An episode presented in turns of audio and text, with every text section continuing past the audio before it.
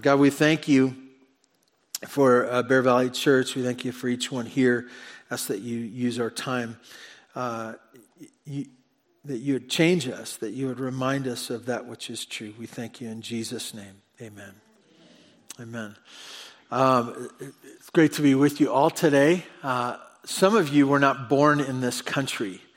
Uh, I was born in Santa Barbara at Cottage Hospital. Anyway, haven't gone to Cottage Hospital? Yeah, very good, very good.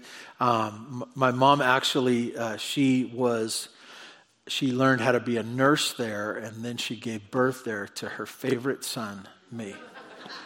I don't have any brothers, but I, I, didn't. I didn't even say. I didn't even say favorite child because there's there's just there's there's possibility I'm not wasn't the favorite. Um, but uh, uh, yeah, uh, some of you were not born in this country, and uh, I, my father was not born in this country. He, uh, many of you know, he was an immigrant from Germany, came during World War II. But he would always say to me, and some of you would say this too, that this is the best country in the world. And when you say that, a lot of times you connect it to different things, different particular things that make it the best country in the world. Uh, some of you would say it's the land. It's the land. It's the beauty of the land. Maybe you've traveled. Uh, how, how, many of you have traveled to the East Coast? Yeah. How many of you have traveled to like Mojave or something like that? Yeah. Gone all the way to Mojave. Uh, but as you go across the country, it's, it's amazing the different places that you can go and the beauty of this land, even as we, we might sing in a, a moment. Uh, from the mountains to the prairies. You know, the, this picture and this beautiful, and we live in a beautiful place. Tehachapi is pretty amazing. Um, but I, I, grew up in Santa Barbara and uh, the vastness of the ocean, uh, a beautiful place. But I've also, uh, my wife's from Grants Pass, Oregon. We've uh, gone up there. It's beautiful there too. And, and we've, we've traveled. We've, you know, seen some sights. I've been to Yosemite. I've been to Yellowstone traveled to the East Coast, and it has a beauty. Even some of the cities, there's a beauty to it that is just kind of fascinating. And so you might say, uh, this is the best country because of the land, the land, the places that you can see. Uh, you can go from the Florida Keys to Alaska. You really can't go. That's that's too far. But um, if you could, it's very very different, but very beautiful uh, and amazing uh, the country that we get to be a part of. Uh, others would, might, maybe you'd say the opportunity, the opportunity that we live in a place where you can come. And uh, my dad was one of these that came as a young man with not many possessions. And he was able to get an occupation, a career. And then he was able to get possessions and own his own home and uh, live a, a, very good life in terms of possessions. And so maybe you'd say in your mind, it's the greatest country because of the opportunity. Some, some people would even say this it's because of the people, the people. American ingenuity or American exceptionalism that we, we can figure stuff out. And we do figure stuff out. It's interesting. Uh, every hiccup in history that we see as in our country, uh, amazing in- ingenuity comes out of that, and, and, new businesses and new ideas. It's amazing what the people uh, c- people can do uh, as they see. And maybe you look at Americans as different. Some would say, and some of you are involved in this, it's say the military. It's the greatest fighting force in all the world. And you have men and technology and you put that together and you have amazing planes and you know some of you know about the F26 you guys don't know about oh I'm sorry. I shouldn't have said that should I? It's not come out yet you know yeah no, uh, there's always new and better planes and retrofit, and they can do amazing things. They can fly themselves and, and, and you know, smart. All this stuff is amazing, and you might say, uh, this is why uh, it's the greatest country in the world. And there may be other things you might think too. But I would suggest to you that it's none of these things. It's none of them. They're, they're interesting and they're fascinating and, and they do have their place and there is a, a blessing to them. But I'd suggest to you what makes this country the best country in the world is the documents. Is the documents. And what I mean by that is this the Declaration of Independence, the Constitution, the Bill of Rights.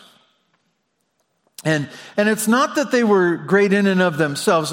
Many of you know this section of the Declaration of Independence that I'd like to read to you now. Some of you could recite it because you paid attention in school.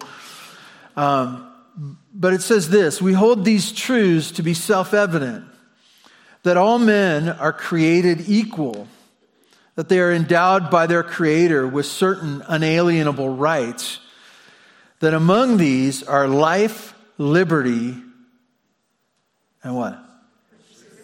Show offs, show offs, the pursuit of happiness. It's interesting. I, I, think this section really defines who we are as a country and the basis, really, for our Constitution and the Bill of Rights.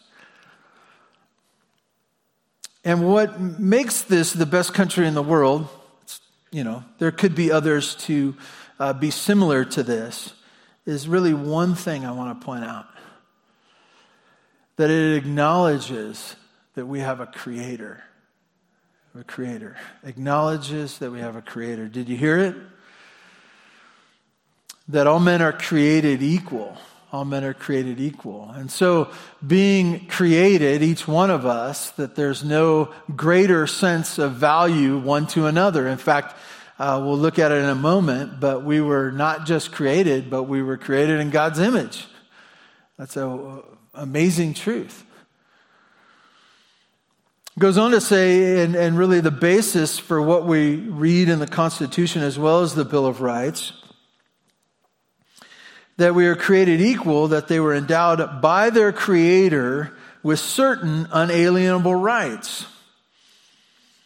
That the Creator gave rights to His creation.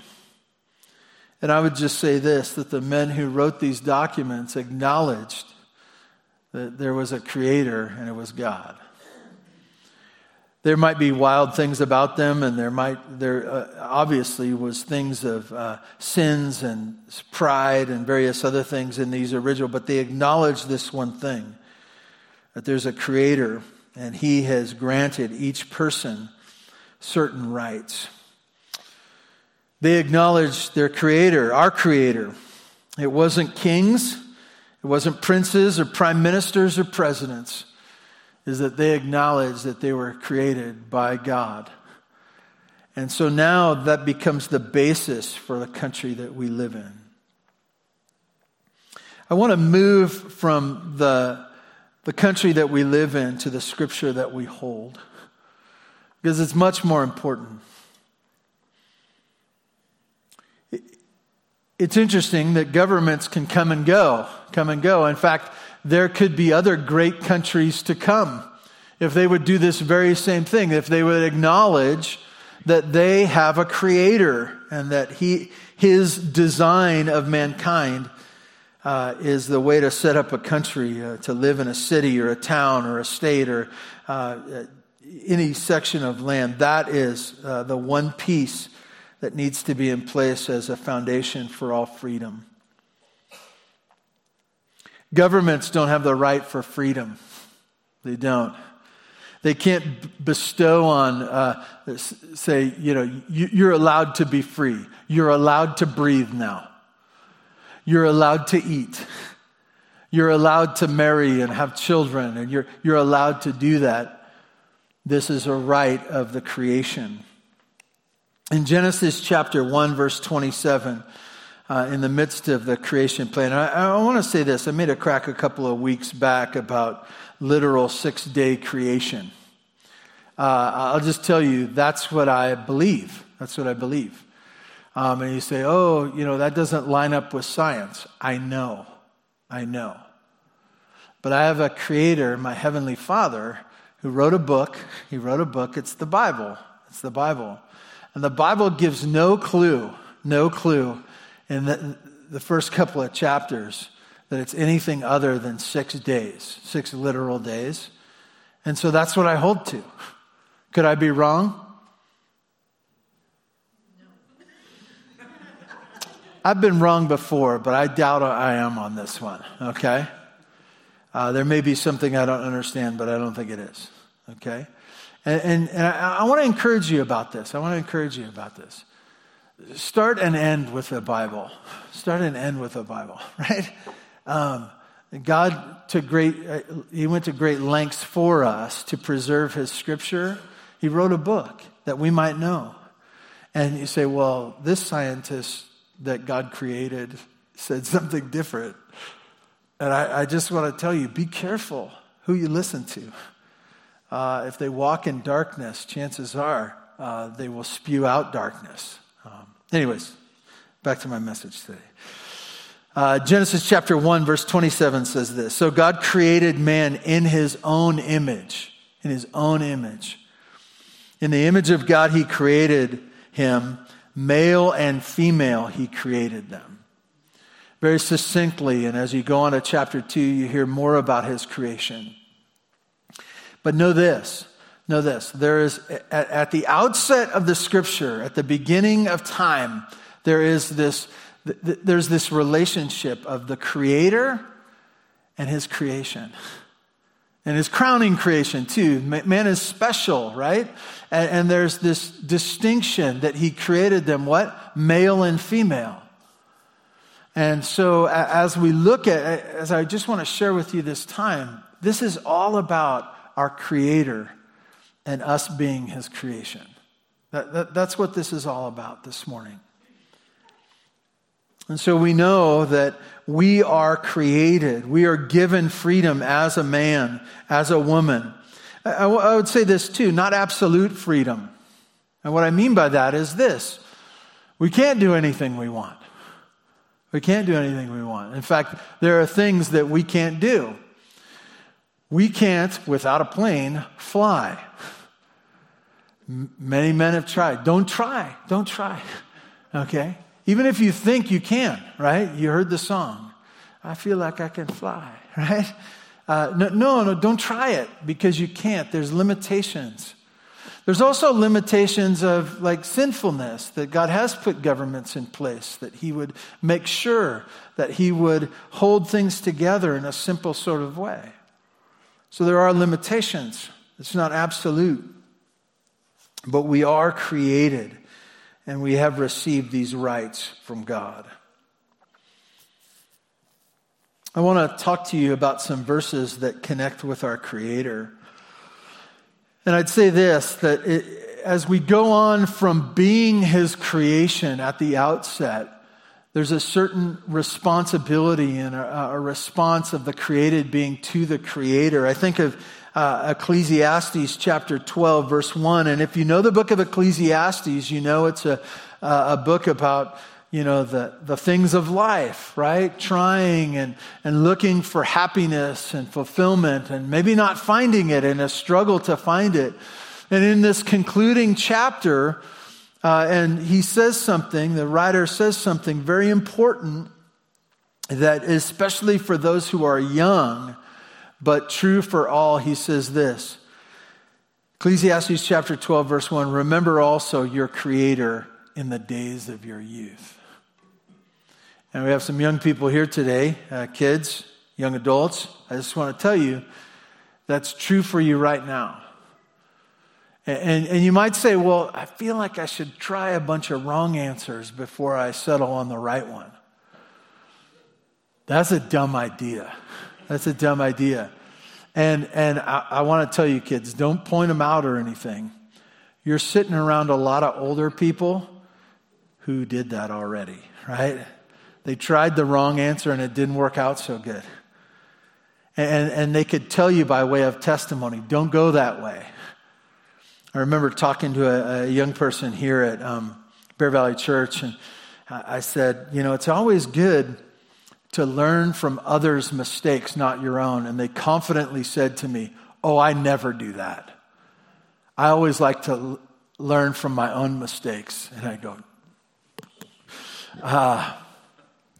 The time is now. The time is now. If you're young right now, if you're old right now, it's the way to live that you might say with every day, God, what do you want me to do? You're my creator. I'm your creation. How should I live this life that you've blessed me with?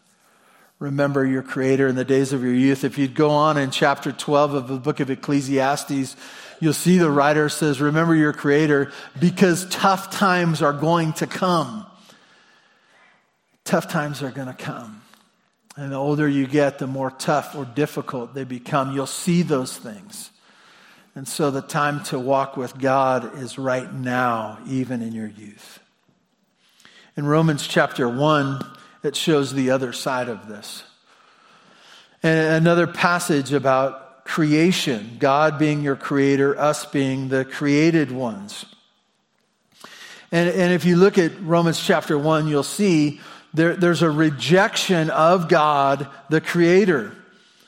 And it's the idea of saying, I got my own idea. I got a better idea. I'm not going to listen to you, God. I'm not going to listen to you, my, my Creator. And it says this uh, of these people. It says in verse 25 of chapter 1 of the book of Romans, it says, They exchanged the truth about God for a lie and worshiped and served the creature rather than the Creator who is blessed forever. Amen. You know how you can mess up your life? Well, there's lots of ways, lots of opportunities. But live your life worshiping something other than your Creator. Anything. It could be yourself, it could be someone else, it could be a husband or a wife, your children, it could be a government, it could be a boss, it could be your friends, whatever, it could be yourself. But the ruin of a life comes when you exchange the truth about God for a lie and worship and serve a creature rather than the Creator who is blessed forever. Amen. In John chapter 3, familiar passage to many of us, Nicodemus, a, a, religious leader, a ruler of his day, came to Jesus at night, most likely because he didn't want to be seen talking to Jesus. And he came and, and, and, he was asking and wondering about who Jesus was because of his teaching. And as he asked these questions of Jesus, Jesus clearly said to him, You must be born again. You must be born again. As you think about that, even what we're talking about here, you're created, you're created Sin happens in the world in the book of Genesis and it, it, filters out to everything. It touches everything, including you and I. We are connected to Adam and his sin. And as you think about this, and uh, you know, Nicodemus had these questions, and you can read through the beginning of chapter three of uh, John and, and how Nicodemus struggles through this. He says, Jesus, how can one, when they're old, be born again. How, how, does that happen? You know, you can't you only be born once? This doesn't make sense to me. I'm kind of a scientist. It just, just doesn't work. But Jesus said, You must be born again. And it's in believing in me, believing in me. And then we go from there to the most famous of all passages. For God so loved the world that he gave his only Son that whoever believes in him should not perish but have eternal life. For God did not send his Son into the world to condemn the world, but in order that the world might be saved through him. Verse 18 Whoever believes in him is not condemned, but whoever does not believe is condemned already, because he has not believed in the name of the only Son of God. It, the language there kind of catches us off guard a little bit because it says, Whoever believes in him is not condemned. But uh, uh, you, you say, well, you know, maybe, maybe someone who has a, you know, they're neutral at some point. Verse 18 doesn't say you're neutral, it says you're either believing in him or you're not believing in him and you're condemned already if you're not. You're stuck there apart from Jesus. I just want to tell you this morning as we, we think this through the only place for us to truly be free is that we would be in right relationship with our Creator. The Creator had a plan, God had a plan. The plan was uh, that he would be the creator and that uh, throughout the lives and the generations that they would acknowledge him not just in a tipping of hat oh, oh i'm created but there would be right relationship with him and because of adam's sin we're, we're stuck in sin and there's only one answer and it's jesus god loved us so much that he gave his only son and that by believing in that one only son that special son we have life we have life where we were condemned. One last verse I want to share with you. It's from the Apostle Paul as he wrote to the church at Colossae. It's in chapter 3, verse 10. And it's in a section where he's talking about how do we live now and, and how, how do you live as a Christian. And maybe some of you are struggling with that right now. You, how, how do we live? I've come to faith in Jesus Christ. How do I live now? And he uses the picture of the old life and the new life. The old life and the new life. And the old life is like a, a, a dirty shirt that you take off and you don't put on, on again. And you take that new shirt that's different. In Colossians chapter 3, verse 10, it says this, and ha- have put on the new self, which is being renewed in the knowledge after the image of its creator. What our life is now if you've trusted in Christ, is that you and I are now, God is working in us that we would be like Him, that we would be like Him. And this is what it is to follow after your Creator. It's not about what your family has done, it's not about what the rest of the people around you and your culture are doing. It's that your life now follows after your Creator. I want to tie up our time by saying this. Freedom comes from our Creator. It comes at our birth and our reception. We have some freedoms there, but true freedom that comes from our sins comes from our Creator. It's in the person of Jesus Christ. And you and I were designed to be in right relationship with our Creator. And so I ask you two questions. They're kind of the same, but hopefully clarifying for you. The first one is this are you in right relationship with your Creator? Him being the one on the throne and you being His creation, His follower. We don't know exactly of all the, the founders of our country, of whether they, but they acknowledge that at the outset. The second question is this, and maybe more direct Are your sins forgiven in Jesus? Are your sins forgiven? Every one of them. And there's, there's only one way. It's through what Jesus did on the cross. I want to tell you that many times uh, we walk around like a shadow's following us of the past. Like, like, like we can't get away from it. We're jumpy because we go, what, what about that sin or this sin? Remember that day and remember this. What if somebody finds out? I want to tell you this.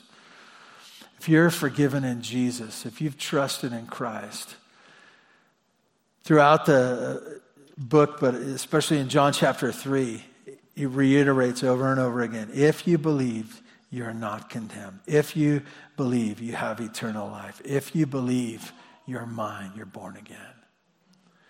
I, I want to tell you that that's my desire for you. That's God's desire for you, is that you would be His and you walk with Him. Please join with me in prayer. Father God, thank you for this time, this weekend, what we get to celebrate in our, our country. And God, uh, may we never trust in our country. May we always trust in Jesus. God, as we live here, may we enjoy the freedoms that we have and be thankful to you for being able to experience them. May we pray for our leaders and uh, the people around us that you've put in areas of responsibility of leadership. God, may we long for heaven, uh, the place where we'll be forever, the everlasting life that you have uh, paid, the, paid for us at the price of your Son. God, thank you for this time. Grow your church, honor yourself here in this place. We pray this in Jesus' name. Amen.